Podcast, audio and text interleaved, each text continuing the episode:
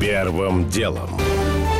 Специальная утренняя версия бизнес FM за 10 минут. Доброе утро. Сегодня 10 сентября. Я Игорь Ломакин. Это подкаст «Первым делом» для начала о том, что случилось, пока вы спали. Аэропорт Шереметьево изменил схемы взлета и посадки самолетов. Как пишет коммерсант, со вчерашнего дня воздушные суда держатся подальше от подмосковных Красногорского, Солнечногорского городских округов и Московского Митина. Решение о смене маршрутов было принято после многочисленных жалоб местных жителей, которые жаловались на круглосуточный шум от самолетов и вызванные им проблемы со здоровьем. Российский военнослужащий погиб в Сирии. По данным Минобороны, он проводил проверку маршрута прохождения гуманитарной колонны, и автомобиль подорвался на взрывном устройстве, заложенном на обочине. В ведомстве пообещали необходимую помощь и поддержку семье погибшего. Всего за 6 лет с начала операции в Сирии погибли не менее 120 российских военных. Средняя стоимость обслуживания кредитных карт в России достигла пятилетнего максимума, подсчитали в бюро Equifax. Полная стоимость кредитов в сегменте кредиток достигла к первой неделе сентября 30% годовых, при том, что еще в июне было чуть более 24%. Как пишет РБК, банки повышают ставки именно по кредиткам, поскольку это менее заметно для заемщиков. Рост процентов связан еще и с подъемом ставки ЦБ. Сегодня, кстати, регулятор объявит по ней очередное решение. Об этом подробнее в основной части выпуска. Украинская армия способна захватить непризнанные республики Донбасса, заявил секретарь Совета национальной безопасности и обороны Украины Алексей Данилов. Если верховный главнокомандующий даст команду взять Донецк Луганск, они смогут это сделать, сказал Данилов, однако тут же добавил. Но что делать с теми десятками и сотнями тысяч людей, которые при этом могут погибнуть? Конец цитаты.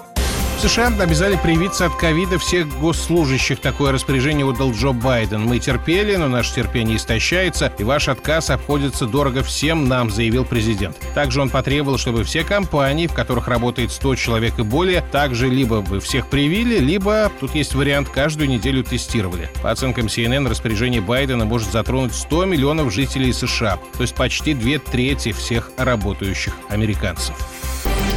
Первым делом. К основным темам. В Минске сегодня пройдет заседание Совета министров союзного государства. Российскую делегацию возглавит премьер Мишустин. На встрече планируется одобрить новый пакет интеграционных документов, которые обсудили накануне вечером в Москве президенты двух стран. Что мы знаем о вчерашней встрече? Путин и Лукашенко договорились, что Россия даст Беларуси кредитов до конца 2022 года до 640 миллионов долларов, что цена на газ для Минска в следующем году останется на нынешнем уровне в 128 долларов за тысячу кубометров, что страны должны должны создать в будущем единый рынок электроэнергии, газа и нефтепродуктов. При этом договор по газу будет заключен до 1 декабря 2023 года, что Москва и Минск обеспечат равные права для субъектов хозяйствования двух стран в союзном государстве и перейдут к единой промышленной политике, общему доступу к госзакупкам и госзаказу. Кроме того, Россия снимает все ограничения на авиасообщение с Белоруссией, введенные в прошлом году из-за коронавируса. При этом, несмотря на целый пакет интеграционных документов о введении единой валюты, речь сейчас сейчас не идет. Заявлено, что страны к этому не готовы, но потом могут вернуться к вопросу. Даже не обсуждался вопрос о политическом объединении. Путин лишь допустил, что в будущем может быть создан парламент союзного государства, но пока говорить об этом рано. А Лукашенко заметил, за нами не заржавеет, как в России и в Беларуси говорят, главное, чтобы этого хотели народы. Итоги пятой по счету в этом году встречи двух президентов комментирует Георгий Бофт.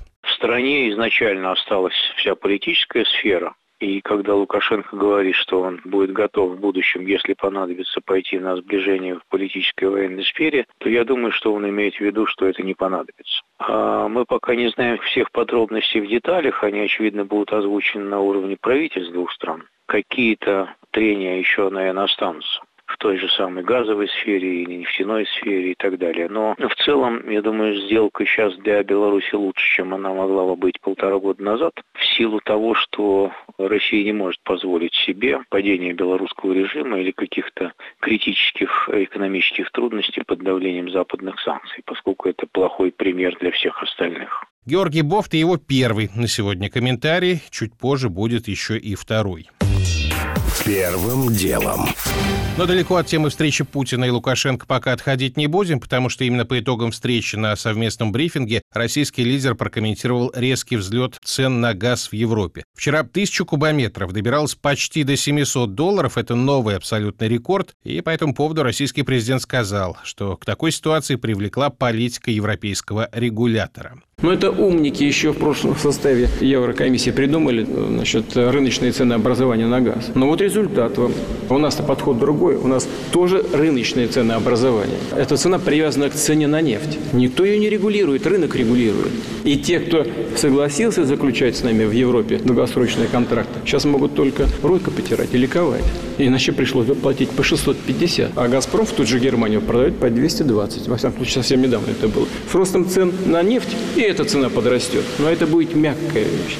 И «Газпром» в этом заинтересован на самом деле. Потому что это создает определенную подушку безопасности и для него. Не будет резкого падения и обвала цен. Вот в чем все дело. Выгодно всем. Ну, так вот э, в свое время напридумывали в Еврокомиссии. Вот теперь, пожалуйте, бриться. Получили искомый результат. Цены на газ в Европе растут с начала года, увеличившись примерно в 4 раза. Одна из причин – низкие запасы газа в европейских газохранилищах из-за холодной зимы год назад и жаркого лета. Западные аналитики утверждают, что «Газпром» нарочно придерживает поставки в ожидании запуска «Северного потока-2». Но замгендиректора Института национальной энергетики Александр Фролов уверен, что проблема в другом. Очевидно, что присутствует недостаток предложения на рынке. Притом чаще всего мы слышим, что это невероятное коварство «Газпрома», это он не докладывает тиграм мясо. Однако, даже если мы посмотрим на статистику «Газпрома», мы увидим, что внешние поставки у него близки к рекордным. Проблема в сжиженном природном газе. В поставщиках СПГ, которые, начиная с 2020 года, стали постепенно возвращаться на азиатские площадки, а конкретно в Китай. В 2019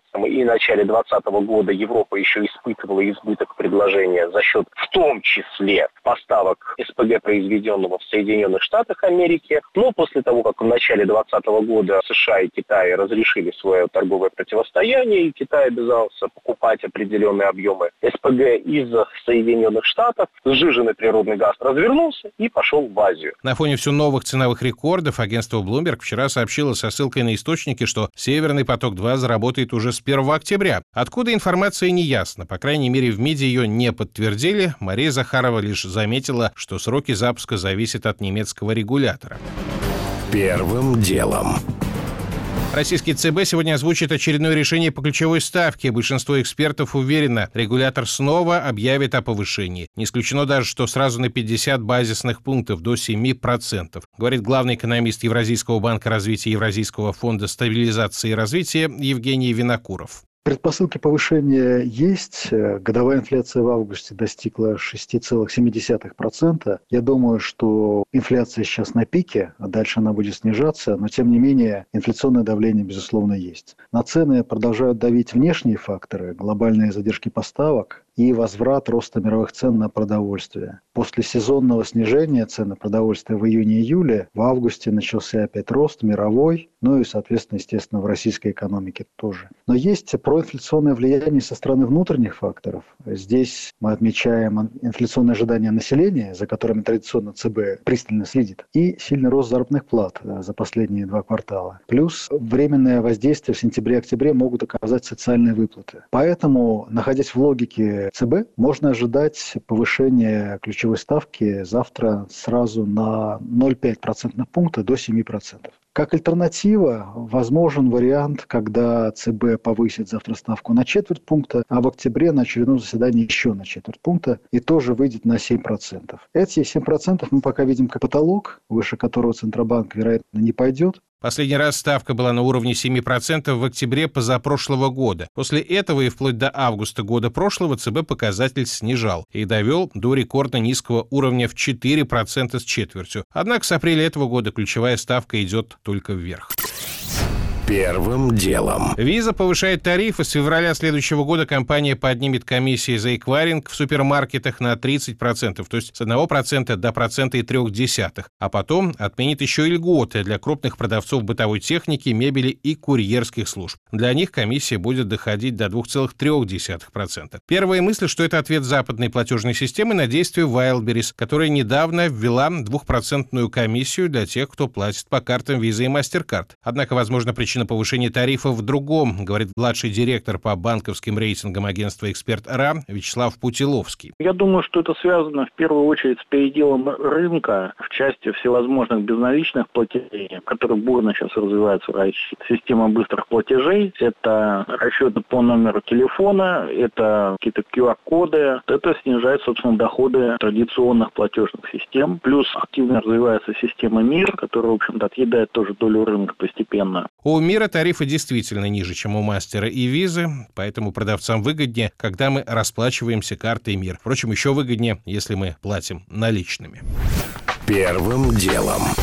Китайские власти на неопределенный срок приостановили выдачу разрешений для всех новых компьютерных видеоигр и оправдывают это борьбой с игровой зависимостью среди молодежи. Ранее с этой же целью было объявлено, что школьникам можно проводить за такими играми всего по три часа в неделю. Решение Компартии КНР наводит на мысли о том, что Пекин затеял своего рода культурную революцию 2.0, замечает Георгий Бофт, потому что видеоиграми запреты вовсе не ограничиваются. Ранее в Китае фактически были запрещены платформы онлайн-репетиции репетиторства, во многом под предлогом того, что там слишком много нежелательного контента, но и в борьбе за здоровье детей, разумеется. Компаниям, занятым в сфере развлечений, было строго указано, чтобы они не выпячивали, а наоборот пригасили тех артистов, которые занимают неправильные политические позиции или путаются в сексуальной ориентации, в пользу тех, кто занимает позиции патриотические. В отношении тех же IT-компаний были ужесточены правила выхода на западные рынки и IPO. На этой почве, в частности, произошел конфликт между властями и основателями основателем компании Alibaba Джеком Ма, который для последнего вылился в многомиллиардный штраф, и это еще не конец истории. Ужесточены правила онлайн-кредитования, установлены лимиты на межрегиональное кредитование, жесткие ограничения введены на использование биткоина, власти работают над государственным крипто-юанем, занялись вплотную рынком недвижимости, ужесточив правила кредитования застройщиков и ипотеки для покупателей, оправдывая это, в частности, борьбой против надувания пузырей. На этом фоне остается открытым лишь один принцип принципиально важный вопрос. Приведет ли это в результате к выходу китайской экономики в целом на новые рельсы устойчивого развития под еще более жестким государственным надзором и на фоне обострения конкуренции США, или же мы присутствуем при начале конца китайского экономического чуда в принципе. Георгий Буф. Первым делом. Уже не успеваю рассказать подробно в этом выпуске о том, что России предложили странную сделку обменять буран, который хранится на Байконуре, на голову последнего казахстанского хана. О том, что Facebook представил умные очки, в оправу встроены две 5-мегапиксельные камеры, миниатюрные динамики и микрофоны. Не будет ли у российских властей претензий к этому устройству? И о том, что Суал Виксельберга и Блаватника потребовал от Русала, основанного Дерипаской, акционерных выплат, а Русал ответил, что деньги, мол, нужны на другое. Кто прав? У меня пока все. Это был Игорь Ломакин и подкаст «Первым делом». Кому мало, переходите в бродкаст. Наш следующий выпуск утром в понедельник. Первым делом. Специальная утренняя версия «Бизнес-ФМ» за 10 минут.